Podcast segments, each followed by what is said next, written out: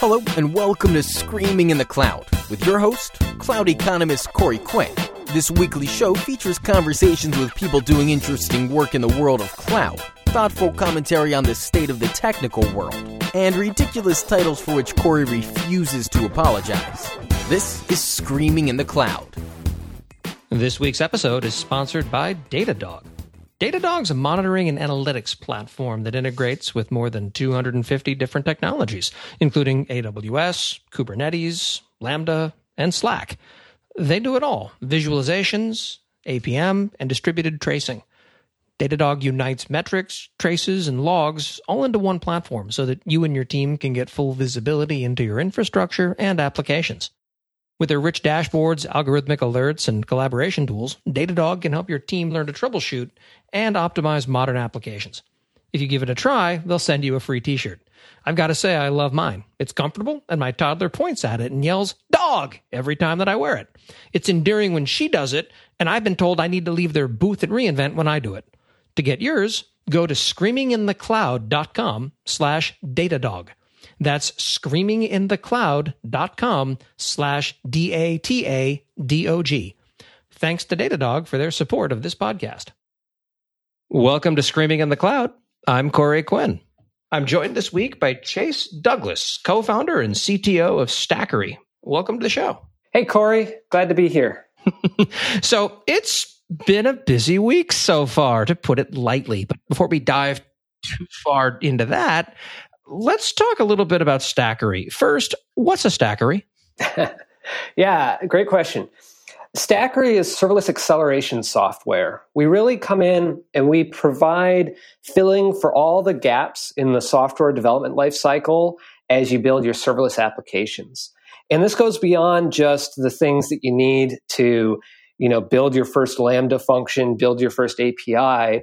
It's great at that, but it goes into how do you begin to use that smorgasbord of AWS services? Uh, how do you piece them together into real world applications? Uh, how do you collaborate with your team so that they all can work together uh, with a high level of velocity? Um, faster than you know the great thing about serverless is as a technology you can build and ship things faster than ever before um, but then when you have a team that actually has the right tools to do that.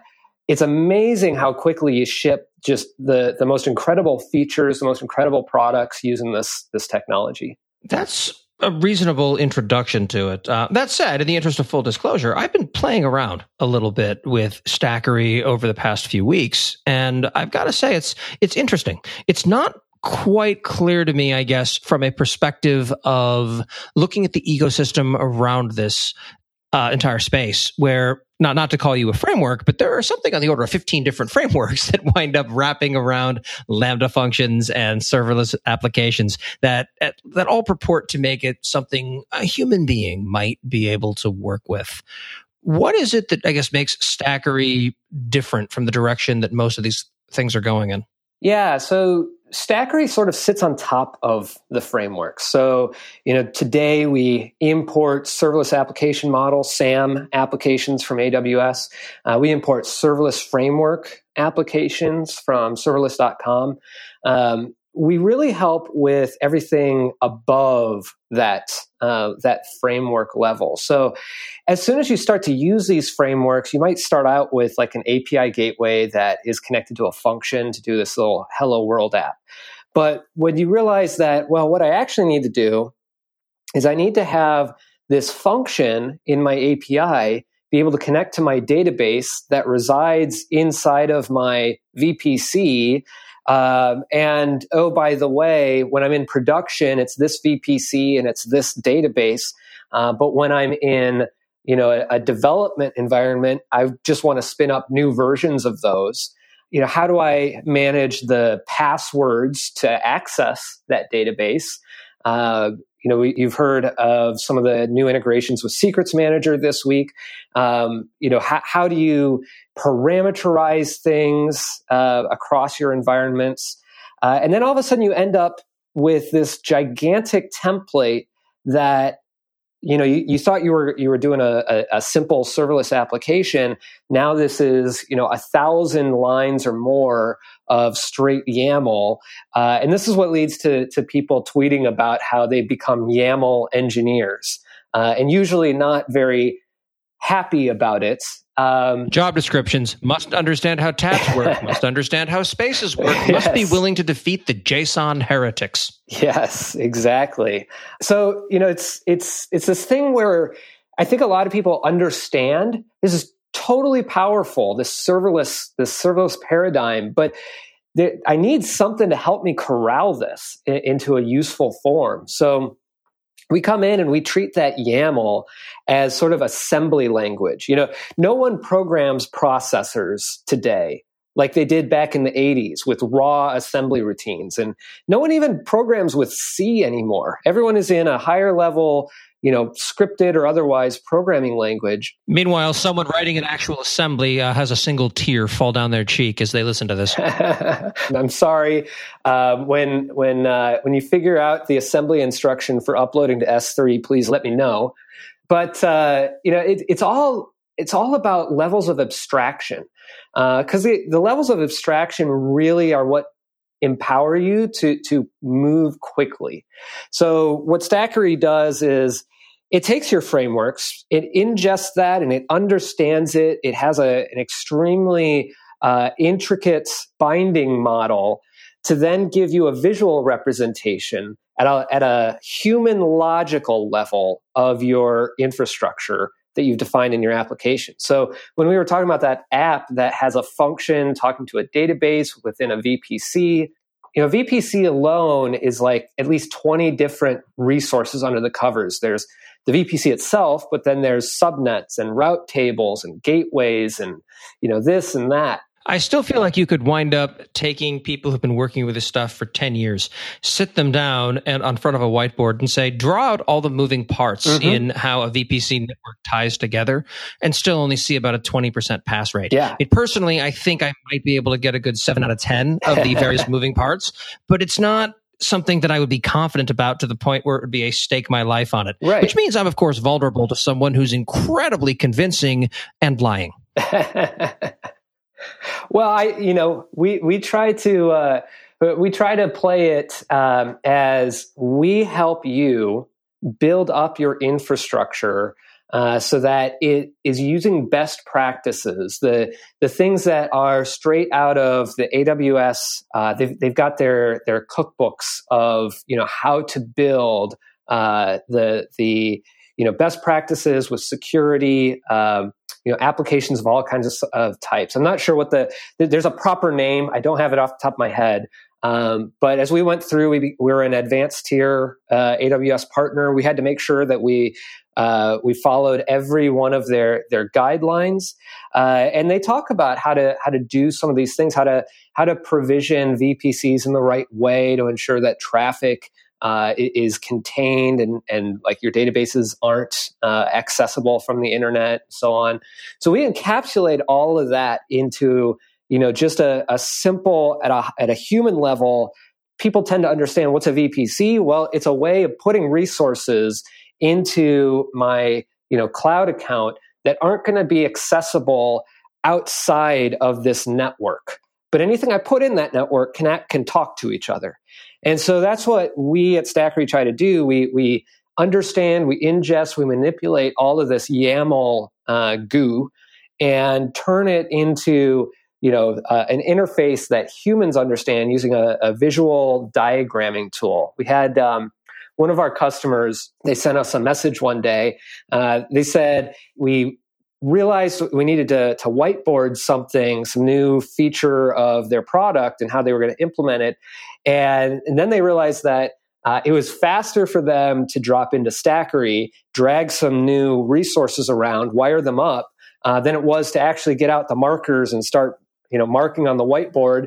Uh, they looked at their existing whiteboard, which was full of other stuff, and they're like, ah, it's not even worth erasing this. Let's just drop into Stackery and just wire it up, and then we'll be done with it. Um, so that's kind of the the speed at which uh, we enable uh, the, the, the customers using Stackery to to build their serverless applications. All of which makes a fair bit of sense and is definitely something that I think that as we start talking to companies that are dealing with this at a larger, more, shall we say, process mature level, is a definite need. Mm-hmm. That said, that's probably not the most interesting thing to talk about today. Yeah, let's probably not. Talk about the let's talk about Lambda layers. Yeah, we're we're super excited about Lambda layers. We are a launch partner of this this new expansion of Lambda. Uh, it, it's really it, it falls into two parts. The first part is as a Lambda function developer, there are times when I want to have a bunch of common code that is used and accessed by a bunch of functions in my application. So a great example is in Stackery itself, as we help you manage your, your templates and your applications, those are all stored in various Git repositories, whether they're on GitHub, GitLab, in AWS Code Commit. So what we do is in each of our backend functions, they need to be able to run the Git commands. So we compiled a little version of all the, the, the Git commands that we need for our for our backend, and we include that in every one of these functions. Well, now with layers, we can create one Git layer that includes all this functionality and just slap that in to all of our functions.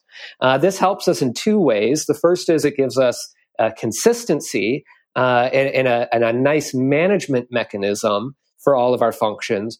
But also, it means that we don't have to worry and consider about how we're packaging two different types of code in our functions. You know, Git is a open source you know c perl. It's actually like a, a, a, an amalgam of different programming languages under the hood. It's kind of interesting how it works. Uh, but it, it's built one way. I assume that git was a text-based massively multiplayer online rpg but that might be my old bias creeping in there. Yeah i mean it's it's uh, it's amazing how much it has grown and changed over time and like it's it's a gargantuan effort uh, one of the one of the technological uh, wonders of the world. Yeah, the final boss is super hard. Yeah, right. Yeah. Uh, it's got its own build system, and I don't want to deal with that when my functions are all written in Node.js and I just want to run npm install and, and get them off and running. So it helps with that. But uh, the second the second part of the whole uh, layers, Lambda layers functionality, which is really interesting, is that you can create your own runtime now.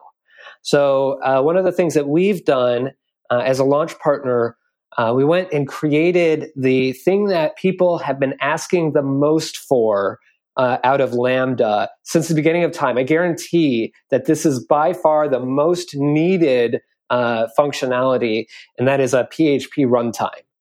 Hold your laughter. Um, uh, I, I tried very hard to steer away from language bigotry but there are days I have to say, I, and that that comes not from being able to code my way out of a paper bag in any of them, but from painful years of experience trying to run various different shall we say, interestingly constructed applications in a wide variety of languages in challenging production environments. The lesson I take from all of this is that everything is terrible. that is true. That is true. It's a lot of people they like to rag on different languages, but it's really it's a means to to an end. And when we look at the the proliferation of things like WordPress uh, and other you know PHP you know uh, applications, it's one shouldn't you know discount uh, know, the the the value that that's provided to to our society. So you know, one of the cool things is uh, we've been able to build a PHP runtime for Lambda using a layer. We published it publicly so anyone can go out and use it for their own applications. And it operates like a, a traditional PHP web server. Uh, when a request comes in and you route it from API gateway to this uh, Lambda function, it's going to interpret your PHP files in the same way that if you were running your, your PHP web server at home, uh, it would do. Uh, and then it sends it right back out the door uh, so there's this there's this possibility now, although this is a very you know this is a kernel, a seed of a runtime. There's the possibility now that all of those PHP applications that that we've got on our servers as monoliths or you know in, in other forms, we can now start to think about oh maybe we can start to upgrade this, bring it into you know the the modern serverless land, break it down. Um, it's it's it's exciting what what's now possible with this new uh, Lambda runtimes capability. What I'm trying to wrap my head around, and maybe this is a naive question. You have to excuse me. I had to leave uh, through the keynote when they started talking about this stuff because my brain was full.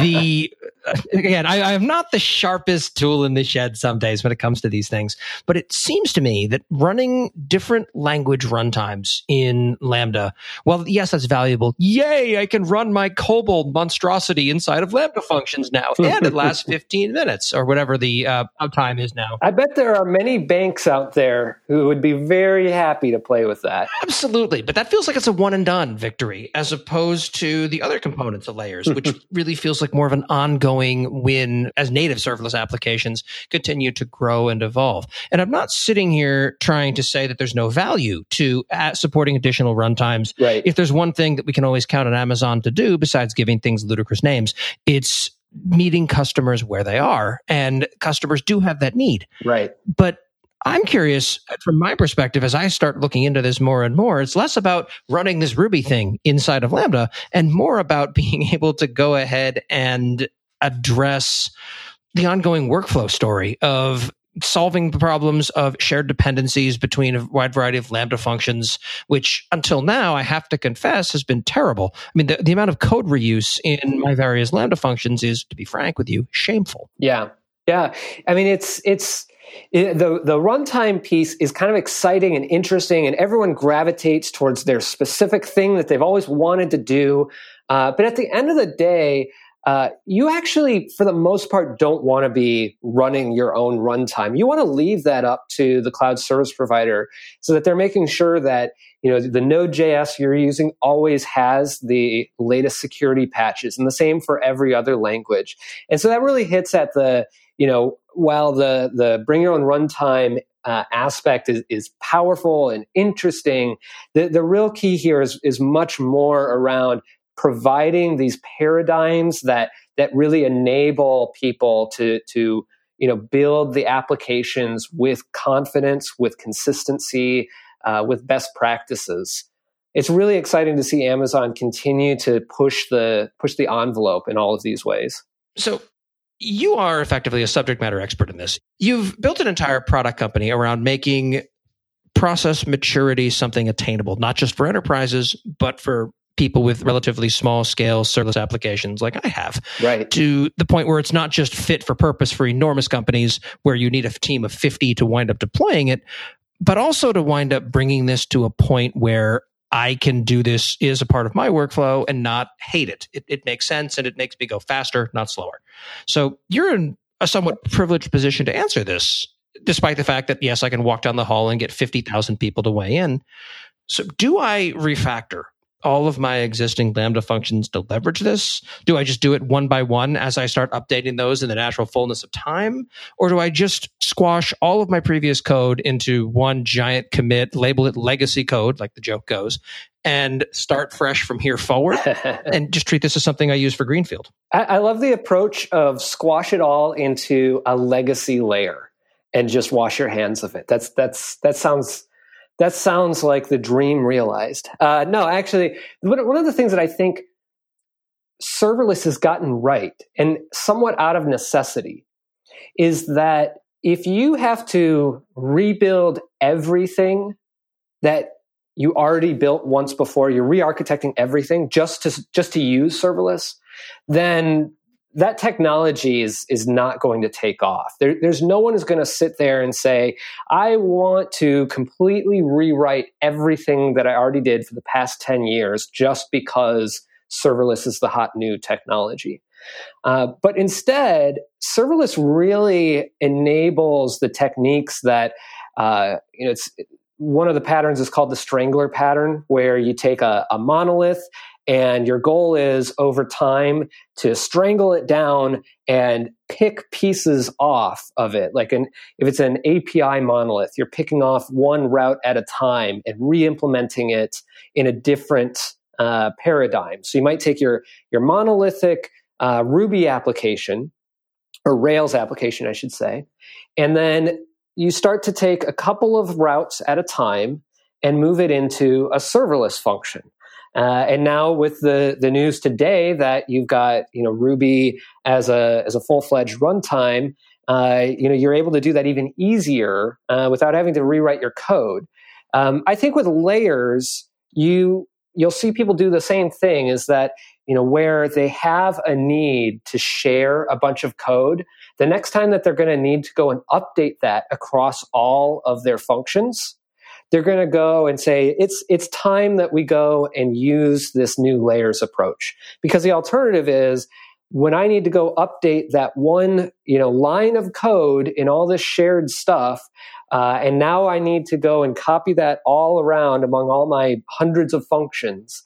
Uh, that that becomes extremely tedious. So I think it's it's a matter of you know this continual evolution of the way that we do software. And as new techniques become available, we adopt them as it makes sense. Well, to that end, whenever I find myself leaving the, I guess, tech coast, for lack of a better term, and I can tell I've left because I'll sit down and talk to companies about what they do, and they have these ridiculous things like business models and a sense of profit and trying to build something sustainable and employees. And they respond very earnestly without a condescending accent. So I, I can tell, oh, I'm out of the bay. And to a number of these companies, serverless isn't really a thing yet. Or if it is, it's a toy that they're playing with in some small skunkworks project, which I get. I mean, if you have a massive thing that generates billions of dollars of revenue, maybe being the first person on your block to try the new technology isn't really in your top 10. So what I'm trying to figure out as I think about this is if I put myself into a place where I was a few years back, uh, by which I mean not that long ago, and I no longer have anything running in Lambda and I'm approaching it for the first time. This is the today I learned that there is a thing called Lambda that isn't part of a Greek alphabet or on the name of a fraternity or sorority somewhere. Great. Awesome. Does layers change the way that I approach Lambda from a day one perspective? Yeah. So, you know, I, I, I, first take a little bit of exception to the, the premise that people, it's only the startups, the, the newer businesses or the newer, newer product lines that are adopting serverless. Um, there's a lot of the industry, both small and large, that have found that, that serverless is, is key to where they're going. Uh, you've got companies like Coca Cola, Nordstrom, Matson, which is a gigantic uh, shipping, like container shipping in the original sense of the word, uh, company. And, uh, you know, these are companies that people would not have thought are your, your tech leaders. They're, they're not uh, on the same tech pedestal as Apple and Google and Facebook. And yet they're the ones finding that serverless is extremely useful for their types of workloads, uh, whether it's spiky traffic. Uh, they're finding it's faster to ship uh, products of all kinds. So there's really a, a, a, wide spectrum of people using this stuff. Now, I do think that layers as well, it adds another another important key to this this tool belt that enables people to dive in more fully. Uh, it's kind of the recurring theme of all of serverless since it started out in 2014 here at reInvent. Uh, the Lambda was announced. The, the term serverless wasn't even coined yet. Uh, and over time, there's been this evolution of thought of, oh, well, what, what can this really be used for? And it's an expansion of, oh, if we hook up API gateway to it, now we've got a great way of creating scalable APIs. Oh, and if we hook up Kinesis streams to it, now we've got a great way of streaming and consuming data in a scalable fashion. And oh, if we hook up DynamoDB as streams to it, and oh, if we hook up SQS queues, and oh, if we hook up all these different things, uh, it expands the the capabilities of what you can do with serverless. I would venture that at this point, about 95% of workloads out there can effectively and, and positively be engineered uh, on a, a, serverless foundation. Uh, and that's that's really exciting stuff. I think that it's probably going to creep more and more towards 98, 99% the next year or two. Uh, and we're going to see a sea change as people move to managed services. Uh, so they're not they're no longer having to to run you know clusters of you know Docker containers and and clusters of of databases. I mean, we even see this now with Aurora Serverless. Uh, it, it's amazing technology in that it's this one thing that everyone kind of assumed there's no way to make that you know horizontally scalable. And while it's not exactly horizontally scalable in the same way that DynamoDB is, uh, it's still providing a capability for uh, easy scaling up and down uh, for a, a, a, type of technology that people just didn't even really try to scale in that way uh, before it was released earlier this year. Absolutely. Now, you started that by saying you took exception huh. to the idea of enterprises only not not playing with serverless and it only being the realm of startups. First, if you take exception to that, better go catch it Mm-hmm. Yeah. Meanwhile, somewhere there's some developer commuting right now who's driving to work and laughing so hard at that lame joke they almost ram a bridge abutment. My apologies, other people on the road. so I agree with your premise that companies are investigating this in very interesting ways. In fact, this may be one of those weird uh, progressive technologies where enterprises adopt it faster than some startups do. Yeah. Yep. But when I talk to companies who are doing this, and that this may be my own bias based upon who I'm speaking with they tend to be replacing a lot of back end processes, things like cron jobs, things that require instantiation and then go away. But if it fails or is delayed, it's not user facing in the traditional sense. Right. You know, the, that small back office uh, market that only has like yeah. how, what percentage of the world's GDP running on top of it? yeah. right, so, right. So I do absolutely agree with what you're saying. And I absolutely don't want to come across as if I'm saying that this is just something for the cool kids of sure, tech. Sure. The so I, I agree with that wholeheartedly. What I'm trying to wrap my head around is uh, I guess getting away from my own historical prejudices regarding Lambda, by which I mean I still think of Lambda as being constrained to five minutes. I still think of it as, oh, that's right. It supports something that isn't Node. And I still think of it in terms of a very limited subset of its current day features just because those constraints were my first introduction to it. And even now that those constraints have been relaxed, lifted, and expanded significantly, I don't have to I still have, find it hard to come to it from a new perspective. And I wonder how much that shades my thinking about what's possible with this. Yeah, well, the, you know, there's there's a couple of things to unpack here. Uh, the first is you, you talked about use cases that a lot of people have for serverless and lambdas which is that that background batch processing offline you know not in production uh, throughput traffic uh, scenarios. And that's definitely a huge win for serverless but it's also an onboarding step for organizations where they start to play around with it and they get comfortable of this with this idea of i don't need to know about the server that this is running on. Uh, I don't need to know what that is to just do this little batch script. Uh, and it's extremely powerful for individual developers when they know they just want to run this tiny little thing once a day, maybe. But in the past, they've been held up in infrastructure procurement. Uh, they didn't have a server to go put this on. Just it's simple. It's like it's a cron script. I can run it on my laptop. It doesn't use any resources. But if I don't have someone giving me a server to run it on, then I'm still blocked. So it starts to tease into people like, oh wow, I can do these amazing things that I never was able before. Just as a developer or as a as a DevOps practitioner, Uh, even ops people can start to actually cross into the development roles a little bit, the DevOps roles. There's like a, a, a meshing of these roles that serverless enables. Um, but the second thing that you were getting at is how do I rethink what serverless is and what it means as it's changing over time.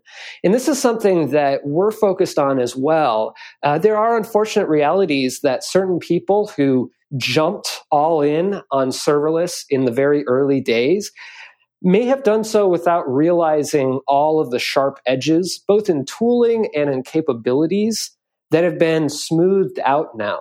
So now at this point, those same people might have a, an amazing experience using serverless tech, but they swore it off two years ago. And so we're working to re engage with those people to be able to understand where they had challenges and you know ensure that they've got a great re-onboarding process. There's that you know famous gartner um, uh, what's it called? That graph the the um, uh, what is it called the graph of disillusionment uh, um, where, the trough of disillusionment. Yes, yeah, yes, yes. The, yeah. The, the hype, the hype, so the hype yes, curve, wasn't it? Yes, the hype curve, the hype. I'll link to that in the show notes. Yeah. Yes, yeah. the Gartner hype cycle. And, Thank you. I'll, I'll, link that in the show notes for sure. Yeah. And, uh, you know, serverless certainly has had a lot of hype behind it, uh, especially early on. You know, everyone could see the possibility of this, but it wasn't quite easy or, or possible to realize all that it was purely capable of two or three years ago. And so, you know, we started on this hype curve. And I think that there are some people who are already into the, you know, heading towards that trough of, of disillusionment. Um, you know, we at Stackery, one of our goals is to, to help catch people when they're starting to get disillusioned because their existing tools and processes are breaking down uh, and help them get across that, that trough uh, into the zone where actually we're, we're extremely productive and happy with this, and it's everything that, that we hoped it would be for our use cases. Um, that that's what we try and do uh, day out eh, for day in and day out for our customers. Okay, one more question for you that I'm sure will absolutely get both of us thrown out of any conference for the next two years based upon the fact that someone's going to disagree with this. Mm-hmm. And it sounds like a trivia question, but it's not. Do you think that DynamoDB counts as serverless? That's a really interesting question. I tend to think of serverless as meaning managed servers. Uh, I do not need to figure out how these servers are provisioned how they are managed from a security perspective. Uh, obviously, I have to figure out IAM credentials and, and permissions, which thankfully Stackery handles for me. Uh, but I don't have to to worry about operating system patches. I don't have to worry about, you know, is this spread out across availability zones? Uh, even with DynamoDB, like you've got global replication. So, you know, is this even uh, accessible at proper latencies where I want it to be accessible around the world. That to me means serverless. Now, there are some people who want serverless to also mean that it's uh, pay per use, not uh, upfront provisioned. Uh, and you know, I, will I'll take and leave based on what I fundamentally understand about how a technology works. I would love unicorns and magic ponies uh, in my backyard every day. But um, at the same time, that's not what's available in the real world. Uh, as a you know computer engineering background, uh, you know engineer. I understand what is DynamoDB, how it works. What is uh, Aurora Serverless, uh, how it works uh, at a foundational level. I, I, don't understand all the magic and tricks that AWS puts in place to make it work as well as it does. But I still understand how that data is stored, how it's sharded, uh, how it's brought up.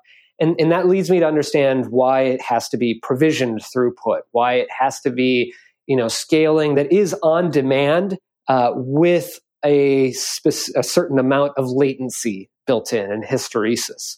So to me, I see it as uh, you know you've taken you know AWS has taken this technology as far as it's humanly possible, and they will continue to to, to break down the barriers.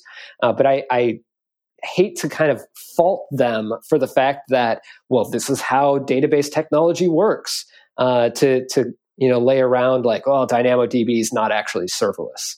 I had a back and forth discussion about this with Simon Wardley in a situation where he was far too polite to tell me to go away and stop bothering him. a trick. Always do this in public. The and the conclusion that he sorry, the, not the conclusion, but the line that he took that I can't really get out of my head because I think it was very poignant is that it doesn't quite qualify on the simple grounds that it cannot scale down to zero. You're always paying for one write or read unit of capacity. And that's, that's a, that's a tiny cost that doesn't wind up changing any of the economics of anything other than the smallest toy problem, but it's still a cost. You're always going to pay for storage, sure, but conversely, I'm not paying for a Lambda function when it's not running. Aurora serverless stops. I'm not paying instance hours for it with DynamoDB, I'm always paying something, regardless of how quiet or non-trafficked I make the table. Right. And on the one hand, that does feel like it's pedantry. On the other, I can't shake the feeling that there is something poignant there.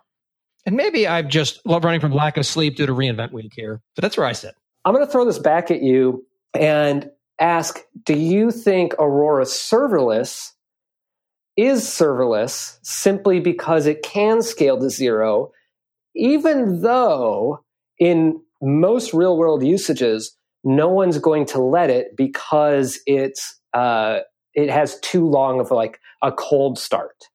So does the fact that it theoretically can scale to zero is that the important part, or is it important that it has to be able to scale to zero and scale up immediately? That's sort of the, the question I run into. It's it's scaling up, but it's also if I'm not running it or putting traffic to it, there's the assumption that I pay zero for it is I, I think a, a, fundamental tenet of it, with the obvious caveat of yes, storage will cost money. I don't expect people to store my data and not charge me for it proportionately. That's fair. But I'm, I'm talking about compute and network mm-hmm. perspective, mm-hmm. where I don't have to pay for something that is not seeing active use at this instant. Right. And I think that is part of the fundamental tenet that event driven computing. I, I, in my head, I disagree. And the reason I disagree is simply that if someone, if a valid use case was that I needed to have thousands of DynamoDB tables, and thus I needed them to be scaled down to zero to, because the cost of having thousands of uh, read and write compute units because they must have at least one of each for each of these tables is problematic. If that was a valid use case, I would totally agree. But I tend not to think that uh, you know this this use case um, makes sense. It's you know you're you know, the closest you might get is if I've got a thousand developers in an organization and they've got DynamoDB with auto scaling turned on and a minimum of you know one uh, capacity unit for reading and writing, and every one of those developers has their own environment where they've provisioned this you know uh, table. You know that gets close to this use case. Yet even still, if you've got a thousand developers, the percentage overhead of every one of them having their own single capacity unit uh, tables versus their salary and benefits is minuscule. So to me, it's it's you know it's it, it seems unnecessary to put that restriction in place. That's fair. And to be clear, DynamoDB scales down to I think costing what is it, two bucks a month. It it is really it truly mm-hmm. is who cares money. Mm-hmm unless you have 10,000 of them. And I, I, guess to some extent, that's where it starts to be uh, concerning to me. It's not the one offs. Mm-hmm. It's the idea that I can scale out something truly massive and have a different and do one of these for every version of a service. But if that starts to incur cost across the board, I very shortly start turns into something where I can't treat it quite the same way. Right. And right. maybe that's an edge case. Maybe that is so ludicrously down the path that it's not even worth having the conversation.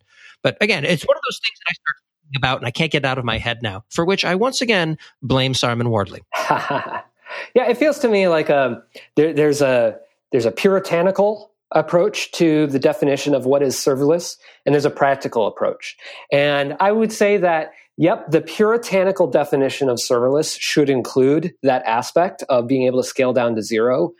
But the practical aspect, uh, the practical definition of serverless, I don't see that as, uh, as being a necessary part of that definition. Uh, I will tell you what I do wish, uh, you know, if, I, I'm going to throw out an Amazon wish list, uh, I would love to have a serverless ish elastic network gateway for my lambdas when they're running in a VPC. Um, that's that's to me, and obviously everyone's got their own pet uh, pet need and everything. Uh, that's the one service I would love to have, especially since they don't have um, you know tiered offerings for sizes of, of uh, NAT gateways. Um, that you know, with the the the need for a lot of people to access their resources, their existing resources, and this really hits at some of the the enterprise use cases uh, that we have people you know come and talk to us about is you know i, I, I want to have i want to strangle this monolith the database is in this vpc you know put my functions in there there's a lot of people who complain about uh, you should never put a, a, lambda in a vpc it has over, all kinds of overhead which is not actually true if you manage it correctly. Um, but there's still that cost of like the NAT gateways that that uh, is is problematic uh, for people. So you know there, there's a, when it when it comes down to it, I'm hoping that maybe you know in the next year, next reinvent, even more of these services are are, are serverless. I think you're right. And I think that we're definitely seeing that trend. In other words, you don't see significant time out of keynotes devoted to baseline undifferentiated services anymore. Um, at, at, most, you'll see a few things here or there talking about, yes, we've added the 1800th instance, instance family, but I don't think that's what's interesting from a perspective of the future of computing. Mm-hmm. And I think that for a keynote at an event like this, it always has to be forward looking and aspirational. And from that perspective, I think they nailed it. Mm-hmm. Yeah, I agree. I agree. Yeah, it's the breadth of services that AWS has, the amazing use cases of what you can do on the cloud. At this point, it, it really is quite, it, it practically is limitless. Uh, it's more a matter of um, what do they make easier? what do they make easier from here on out? Uh, because it's all possible, and that's that's what's really exciting. That I can do everything in the world. Netflix is all on Amazon, and of course they've been that way for years. But you know, if Netflix can do it, if you know all these other uh, companies can do it, uh, you know, you can do it too without having your own servers sitting in your room. Uh, it's you know it's it's mind boggling the power at your fingertips.